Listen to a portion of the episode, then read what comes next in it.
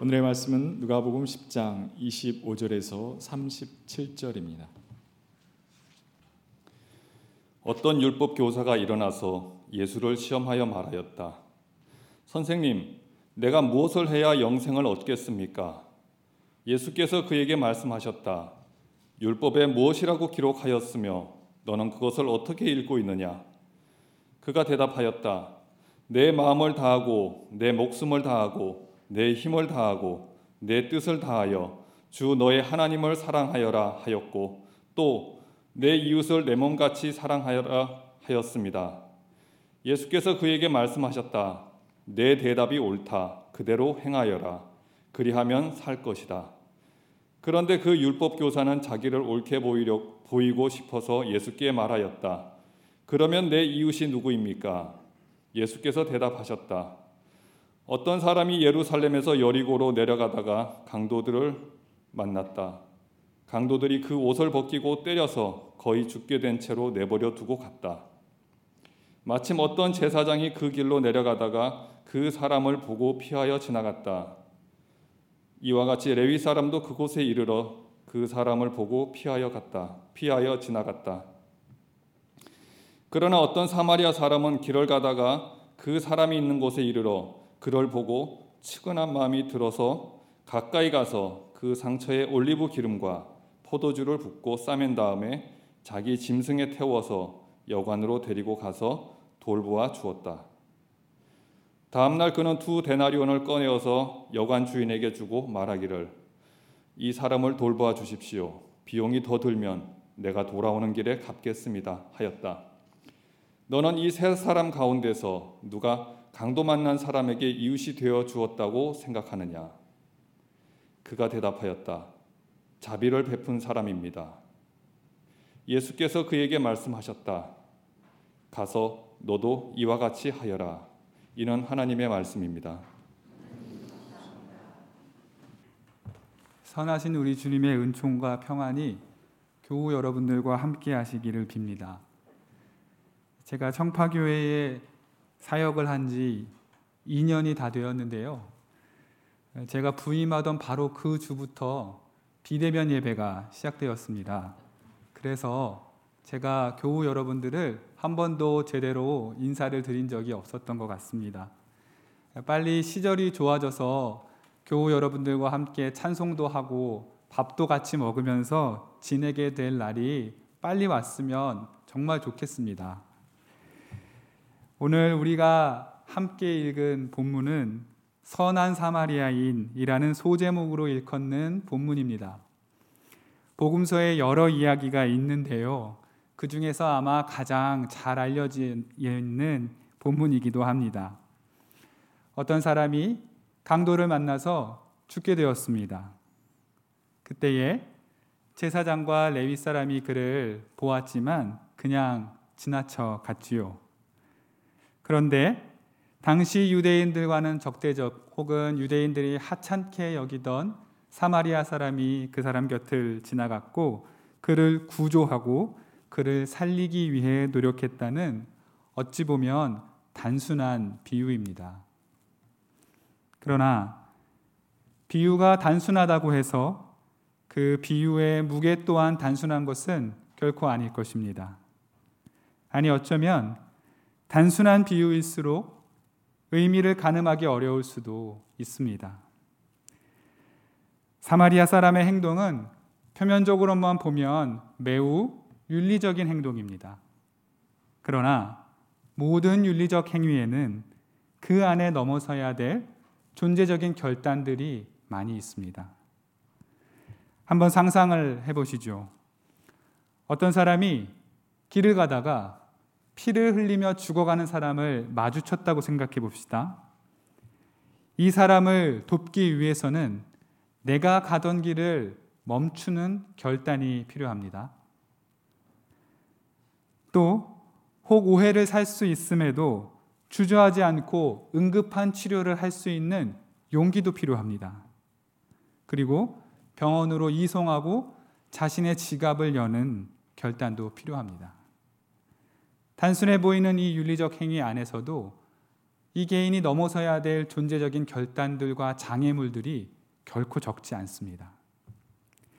반면 제사장과 레위 사람의 행동은 즉각적으로 비난을 불러일으킵니다.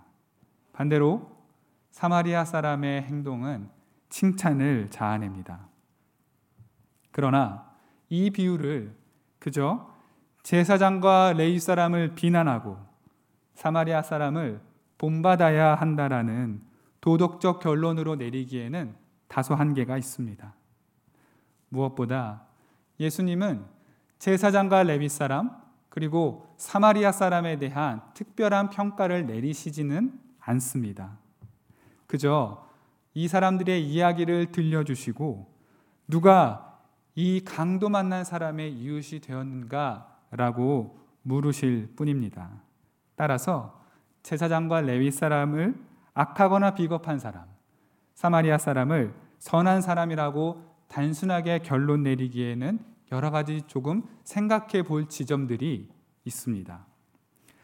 얼핏 단순해서 식상해 보이기까지 한 이 비유의 말씀을 조금 더 이해하기 위해서는 예수님과 율법학자, 율법교사의 서로 대화를 나눈 것에 조금 관심을 기울일 필요가 있습니다. 자, 어느 율법학자가 예수님을 시험하고자 하면서 이렇게 질문합니다. 선생님, 내가 무엇을 해야 영생을 얻겠습니까? 예수님은 이 질문에 바로 답하지 않으십니다. 오히려 질문을 던지시며 말씀하시지요. 율법에 무엇이라고 기록하여 있으며 너는 그것을 어떻게 읽고 있느냐?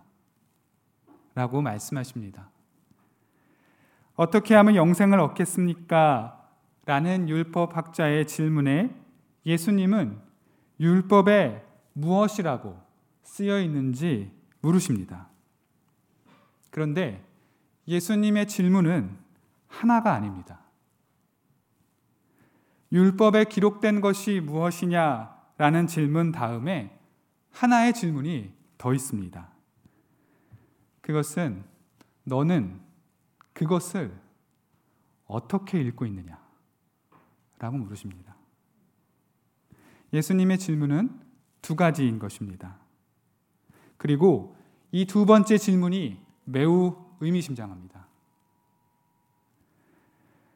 그러니까 예수님은 영생을 얻는 법에 대해서 두 가지의 결이 다른 질문을 던지고 계십니다. 첫 번째는 율법에 쓰여져 있는 내용이 무엇이냐는 것을 묻으시고 두 번째는 그 율법을 너는 어떻게 읽고 있느냐? 다시 말해서 너는 그 율법에 대해서 어떻게 생각하느냐? 어떻게 해석하느냐? 하고 묻고 계십니다. 예수님의 이 질문에 율법학자는 우리가 매우 잘 알고 있는 대답을 합니다. 마음을 다하고 뜻을 다하여 하나님을 사랑하고 또 내 이웃을 내 몸과 같이 사랑하라 라는 요지의 말씀을 합니다. 이두두 구절은 각각 신명기와 레위기에 있는 말씀인데요. 율법학자는 예수님의 질문에 정확한 답을 한 것입니다. 예수님의 질문을 받자마자 그는 이 율법에 기록된 것을 즉각적으로 떠올릴 수 있는 사람이었습니다. 나아가 하나님 사랑이라는 수익적인 가치와 이웃 사랑이라는 수평적 가치를 놓치지 않았으니 율법 교사의 대답은 그 자체로 만점짜리 대답입니다. 그런데 이 대답은 완전하지 않습니다. 왜일까요? 그것은 예수님의 두 번째 질문, 그러니까 너는 그것을 어떻게 해석하고 어떻게 읽고 있느냐, 어떻게 이해하고 있느냐 라는 질문에는 답하지 않고 있기 때문입니다. 어쩌면 이 율법학자는 두 번째 질문이 있었는지조차 모르고 있었는지 모릅니다. 율법에 그렇게 쓰여 있는데 거기에 뭘 더하고 덜 할 것이 있겠는가? 율법에 그렇게 쓰여져 있는 거면 됐지. 거기에 내 생각과 내 의견과 내 해석이 뭐가 그렇게 중요한 것인가? 라고 생각했는지 모릅니다. 예수님은 율법학자의 말을 가만히 들으시고 내 대답이 옳다라고 말씀하셨습니다. 다시 말해서 영생을 얻기 위한 율법의 가르침을 네가 정확하게 알고 있다. 나도 거기에 동의한다. 라는 의미겠지요. 그런데 예수님은 두 번째 질문, 그 율법 조문을 내가 어떻게 알고 있고 어떻게 생각하고 있는지의 대답은 듣지 못하셨습니다. 하지만 선하신 주님은 그 두 번째 질문에 직접 정답을 알려주십니다. 뭐라고 말씀하신가요? 그대로 행하라. 입니다. 내 대답이 옳다. 그리고 그대로 행하라. 오늘 읽은 누가복음 누가복음에서 이 두 문장은 서로 붙어 있으나 그 거리가 결코 가깝지 않다는 것을 우리는 경험적으로 잘 알고 있습니다. 무엇이 하나님의 뜻이고 말씀인지는 우리는 이미 정답을 알고 있는지 모릅니다. 그리고 그 말씀이 어디에 쓰여 있는지 우리는 쉽게 찾을 수 있습니다. 그러나 그 말씀을 정확하게 알고 있고 어디에 쓰여 있는지조차 알고 있지만 그 말씀을 그대로 행하라 라는 예수님의 당부 앞에서는 멈칫합니다. 적절히 행하라 또는 요령껏 행하라가 아니라 그대로 행하라입니다. 네가 잘 알고 있다. 그러니 그대로 행하라라는 주님의 말씀은 그 자체로 매우 부담입니다. 그런데 주님께서 하신 그 다음 말씀을 듣게 되면 그 부담은 한층 더 무거워집니다. 주님은 그대로 행할 것을 말씀하시고 곧바로 무엇이라고 말씀하시지요? 그리하면 살 것이다. 라고 하십니다. 말씀을 그대로 행하는 것도 어려운데 그렇게 해야만 살 것이라고 하니 이게 참 쉽지 않은 일입니다. 예수님의 이 말씀엔 어떤 합리적인 것이라든지 이런 것들이 보이지 않습니다. 여러분은 예수님의 이 말씀 그대로 행하라 라는 이 가르침을 어떻게 받아들이고 계신가요? 그저 상징적인 표현일까요? 아니면 문학적인 과장일까요? 이 말씀을 들은 율법학자는 주님의 이 가르침을 그다지 진지하게 들은 것 같아 보이지 않습니다.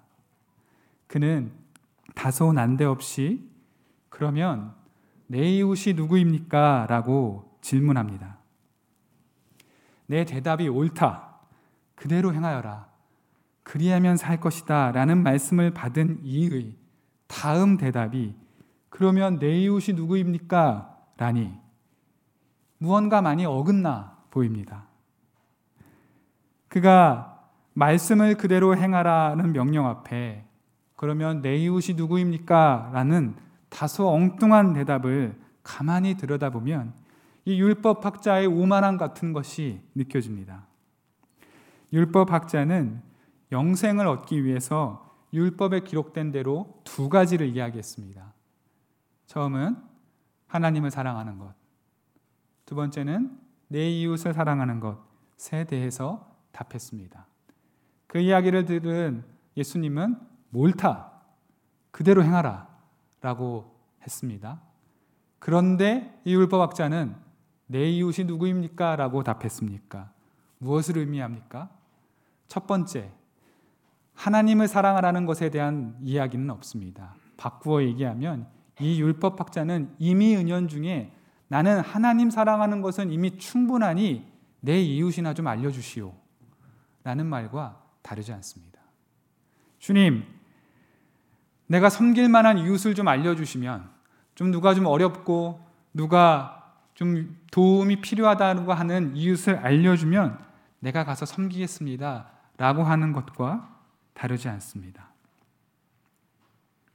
여기까지 들으신 주님은 비로소 우리가 잘 알고 있는 비유의 말씀을 전해 주십니다. 이 비유의 내용은 구체적인 설명이 필요하지 않을 정도로 우리에게 매우 익숙합니다. 어떤 사람이 예루살렘에서 여리고로 내려가던 중에 강도를 만났고 옷이 벗겨질 정도로 얻어맞고 죽게 되었습니다. 제사장의 곁을 지나갔으나 지나쳤습니다. 레위 사람이 곁을 지나갔으나 지나쳤습니다. 제사장과 레위 사람이 왜 피 흘려 죽어가는 사람을 모른 척하고 지나갔는지에 대해서는 이런저런 가설들과 주장들이 있습니다. 어떤 학자는 피 흘리는 사람을 건드리는 것은 정결법에 위배되기 때문에 지나갔다라고 하는 학자들도 있습니다.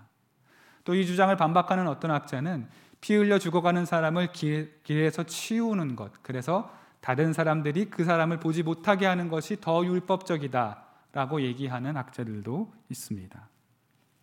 또 어떤 사람은 당시 유대인들과 적대적인 관계에 있었던 사마리아 사람을 주인공으로 내세움으로 당시에 종교적 허례 허식에 찌들어 있던 종교 지도자들에게 수치감을 안기기 위해서 굳이 사마리아 사람을 등장시킨 것이다라고 이야기하는 주장도 있습니다. 모두 다 옳습니다. 각자의 나름대로 합리성을 갖고 있습니다. 다만 제가 앞에서 이야기했던 것처럼 주님께서는 특별한 평가를 내리시지 않고 있다는 점에서 이 사람들에 대해서 이 사람들의 행동에 대한 윤리적인 평가와 신학적인 평가를 내리기 다소 어려운 지점들이 있습니다. 그렇다면 우리는 제사장과 레위 사람에게는 없었으나 사마리아 사람에게 있었던 것이 무엇인지 살펴보아야 합니다. 33절에서 누가복음의 기자는 우리에게 한 가지 힌트를 줍니다. 그것은 이 강도 만나 죽어가는 사람들을 보자 사람을 보자마자 들었던 사마리아 사람의 한 감정에 대한 구절을 누가복음은 기록하고 있습니다. 사마리아 사람은 이 사람을 보자마자 측은히 여깁니다. 33절 하반부에 그를 보고 측은한 마음이 들어서 라고 기록합니다. 여기서 측은한 마음이 들었다라는 이 단어의 이 표현은 같은 누가복음 안에서 두 차례 등장합니다. 먼저는 7장 13절에 등장하는데요. 이 내용은 우리가 잘 알고 있는 나인성의 과부에 관한 이야기입니다. 나인성의 한 과부의 아들이 죽었습니다. 슬피 울며 이 아들을 데리고 장례식으로 가던 중에 예수님과 마주쳤습니다. 예수님은 이렇게 말씀하십니다. 주님께서 그 여자를 보시고 가엽게 여기셔서 말씀하셨다. 울지 말아라. 여기에서 가엽게 여기다라고 번역된 이 표현이 측은히 여기다와 같은 표현입니다. 또 누가복음 15장에서도 측은히 여기다라는 표현이 등장하는데요. 누가복음 15장은 역시 우리가 잘 알고 있는 탕자의 비유입니다. 탕자가 누군지 아시죠? 자신이 받을 유산을 미리 받아서 허랑방탕하게 썩 쓰고 비참한 삶을 살다가 결국 아버지께로 돌아온다는 이야기입니다. 여기서 아들이 달려 나오는 아들이 나오는 모습을 보고 아버지가 이렇게 얘기합니다. 그는 일어나서 아버지에게로 갔다. 그가 아직도 먼 거리에 있는데 그의 아버지가 그를 보고 측은히 여겨서 달려가 그의 목을 껴안고 입을 맞추었다. 라고 누가복음 15장 20절에서 말씀하셨습니다. 그러니까 누가복음 안에서 측은히 여기다라는 표현은 시리와 절망에 빠진 인간에 대한 애끓는 감정 같은 것을 담고 있는 표현입니다. 사마리아 사람은 제사장과 레위 사람에겐 없었던 이 마음이 있었던 것입니다. 누가복음은 이어 34절, 오늘 읽은 본문 34절과 35절에 사마리아 사람의 행동을 매우 구체적으로 묘사합니다. 먼저 가까이 가서 올리브 기름과 포도주를 붓고 싸맸습니다. 어떤 의료적 행위를 한 것이죠. 그리고 짐승에 태워 여관으로 갔습니다. 비용을 지불하고 추가로 더 지불할 용의가 있음을 여관 주인에게 밝혔습니다. 비유는 이렇게 끝이 납니다. 그리고 주님은 다시 한번 물으십니다. 너는 이 세 사람 가운데 누가 강도 만난 사람의 이웃이 되어 주었냐고 생각하느냐? 예수님의 이 질문은 앞서 29절에서 율법학자의 질문과 쌍을 이룹니다. 율법학자의 질문을 다시 한번 들어보시죠. 율법은 이렇게 말했습니다. 그러면 내 이웃은 누구입니까? 누가 내 이웃인가와 누가 이웃이 되어 주었는가는 비슷하면서도 매우 다릅니다. 전자의 질문, 그러니까 율법학자의 말의 의도는 나의 이웃의 범위를 한정하겠다는 의미입니다. 쉽게 말해서 내 이웃이 될 만한 사람을 가려서 섬기겠다는 뜻입니다. 후자, 곧 예수님의 말씀은 다릅니다. 내 이웃을 찾는 것이 아니라 내가 이웃이 되어주는 것. 그런데 그 이웃의 범위를 내가 스스로 한정하지 않는 것을 이야기합니다.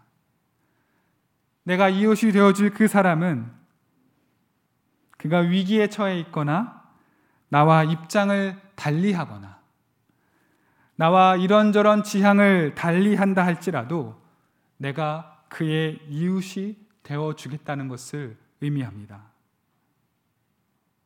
내가 그에게 이웃이 되어 준다는 주님의 말씀은 다른 의미로 그리스도인의 이웃 섬김에는 범위가 있을 수 없다라는 말씀입니다.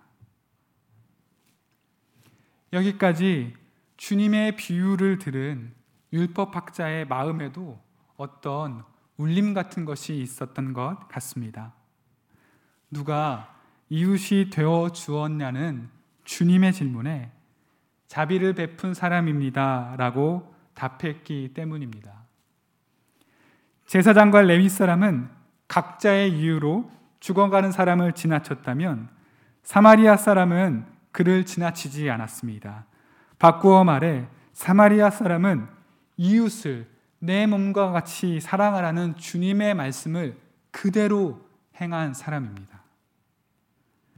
그리고 마지막에 이르러 주님은 다시 한번 당부하십니다.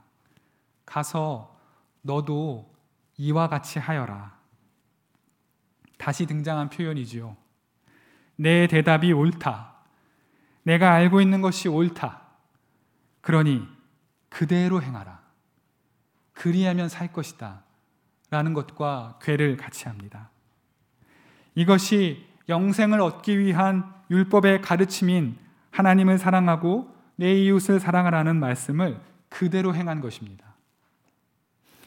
우리는 주님의 말씀을 알고 그 아는 것을 행하다는 것이 중요한 것 또한 잘 알고 있습니다. 그러나 그것이 사실상 불가능하다라는 믿음 또한 마치 숨겨진 명제처럼 마음에 새기고 있는 것도 사실입니다. 우리는 자주 생각합니다. 말씀을 실천하는 것 중요하지. 그런데 그게 어떻게 가능하겠어? 라는 생각이 마치 진리처럼 우리를 감싸고 있습니다. 주님도 우리의 연약한 이런 모습을 모르시지 않을 것입니다. 그래서 이와 같은 비유로 말씀해 주시고 계십니다. 이웃을 내 몸과 같이 사랑하라 하는 것 어렵다. 그대로 지키는 거 어려운 거 나도 안다. 그런데 그거 사실 알고 보면 그렇게 어렵지 않은 것일 수 있다. 이 사마리아 사람처럼 위기에 처한 사람, 그 사람이 나와 반대하는 주장을 갖고 있다 하더라도, 나와 지향이 다르더라도, 나와 어떤 다른 대척점에 서 있다 하더라도 이 사람을 측은히 여겨라. 그리고 그를 도와주어라. 다른 것이 아니라 이것이 네 이웃을 내 몸과 같이 사랑하라는 것을 그대로 행하라는 것이다. 라고 말입니다.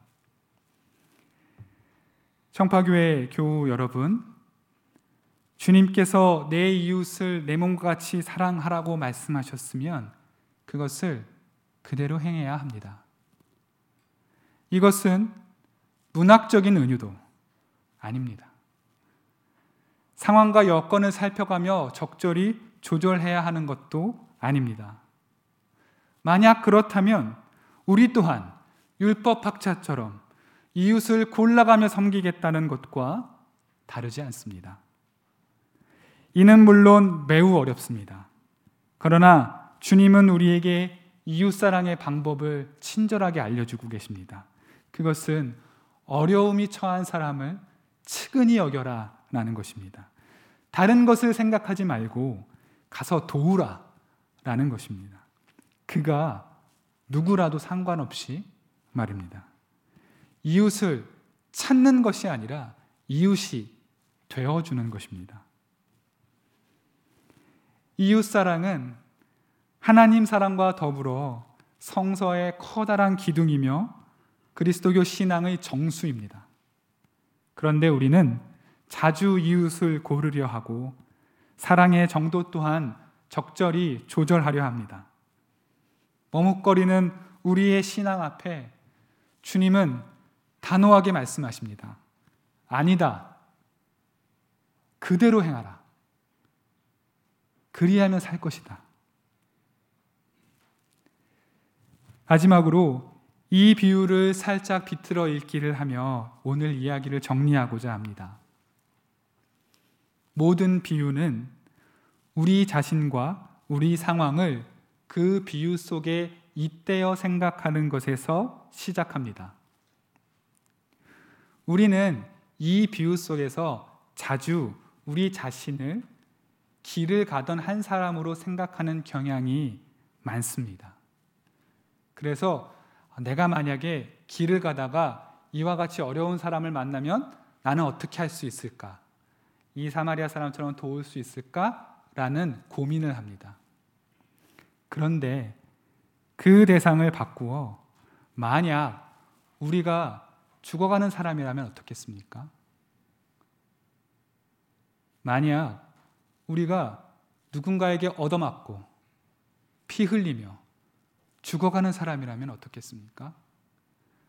그렇다면 우리는 누군가의 도움을 절실하게 필요로 합니다. 아주 다행히 누군가 나를 도와주었다고 생각합시다.